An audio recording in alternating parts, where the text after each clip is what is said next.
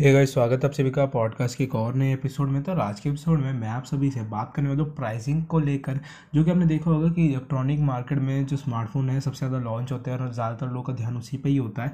तो यहाँ पे इनकी जो प्राइसिंग है, वो हर कंट्री में ग्लोबली जब लॉन्च होता है तो अलग अलग रहती है। बहुत कम ऐसे ब्रांड होते हैं जिनकी प्राइसिंग एक जैसी रहती है इक्वल रहती है। तो देखो यार एक्चुअल में इसके पीछे रीज़न क्या है मैं आपको बता देता हूँ। यहाँ पे क्या होता है कि एक्चुअल में हर कंट्री का अपना अपना अलग लॉ है अपने अपने अलग टैक्सेस हैं। तो यहाँ पर जब इंडिया में कोई स्मार्टफ़ोन आता है तो उसका क्या बोलते हैं, अलग टैक्सेस होते हैं और हर साल वो बदलता रहता है बजट के हिसाब से। तो यहाँ पे जो टैक्सेस होते हैं वो डिफरेंट है, यानी जो कस्टम ड्यूटीज़ है वो अलग रखती हैं। अगर पार्ट कोई ब्रांड यहाँ पे इंपोर्ट करा के असेंबल कर रहा है तो वो थोड़ा कम पड़ जाता है कंपनी को सस्ता पड़ जाता है। लेकिन अगर कंपनी पूरा का पूरा मैन्युफैक्चर पूरा असेंबल स्मार्टफ़ोन या इंडिया में सिर्फ़ इंपोर्ट कर रही है और फिर बेच रही है, ठीक है? तो उससे फिर क्या होता है, उनको थोड़ा महँगा पड़ता है स्मार्टफ़ोन तो यहाँ पे वो लोग अपने अपने प्रॉफिट लगाने के बाद तो प्लस जो जो भी रहता है उनका, जितने टैक्स वैक्स है सर्टिफिकेशन का प्राइसिंग है, हर कंट्री का, हर हर अपना अपना सर्टिफिकेशन रहता है। जैसे इंडिया में अगर कोई फ़ोन होता है तो बी आई एस पे सर्टिफिकेट होता है वाईफाई सर्टिफिकेशन होती है, ठीक है ब्लूटूथ सर्टिफिकेशन होता है, ठीक है। इसके अलावा ऐसे सर्टिफिकेशन में जब स्मार्टफ़ोन लगता है, हर कंट्री का अलग, वहाँ पर भी अलग अलग प्राइस होती है तो सर्टिफिकेशन और ये सब चीज़ों का अलग प्राइसिंग होता है। तो उन उन चीज़ों को सबको मिला के कंपनी अपनी जेब से तो भरेगी नहीं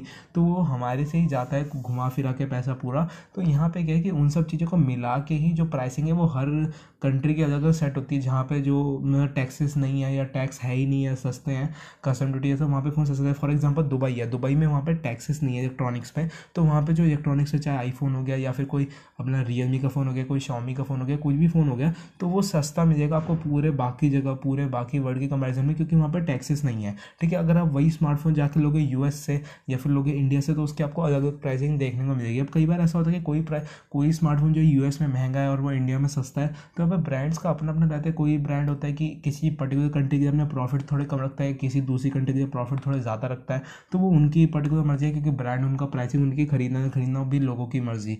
तो ऐसा रहता है। जब फॉर एग्ज़ाम्पल जैसे सैमसंग है अगर आप उसका फ़ोन कोरिया में रखोगे तो कोरिया में थोड़े सस्ते मिल जाते हैं और कई बार कुछ कस्टमाइज स्टोरेज वेरियंट होता है जो कोरिया में ही मिलते हैं क्योंकि कोरियन ब्रांड है सैमसंग इसके अलावा अगर आप जाओगे यूएस में तो सैमसंग के फ़ोन में वहाँ पे आपको स्नैपड्रैगन के प्रोसेसर देखने को मिलते थे, ना कि एक्जीनोस के, लेकिन इंडिया में जो स्मार्टफ़ोन जो मिलते थे सैमसंग की फ्लैगशिप पहले और जो मिड रेंज के भी, उनमें आपको जो प्रोसेसर रहता है, वो एक्जीनोस का रहता है, जो कि सैमसंग का खुद का है। तो हर चीज़ की अलग अलग प्राइसिंग होती है, जैसे यू में स्नैपड्रैगन का प्रोसेसर होते हैं तो सैमसंग स्नैपड्रैगन जो क्वालकॉम है कंपनी जो बनाती है ये प्रोसेसर को तो उनसे खरीदता था तो उसकी अलग प्राइसिंग हो जाती थी। ठीक है इंडिया में अपने लगाता था तो स्मार्टफ़ोन की अलग प्राइसिंग हो जाती थी। तो इंडिया में सस्ता पड़ता था, वहाँ महँगा पड़ता था, वहाँ की कस्टम ड्यूटी अलग है, यहाँ इंडिया में कस्टम ड्यूटी अलग है।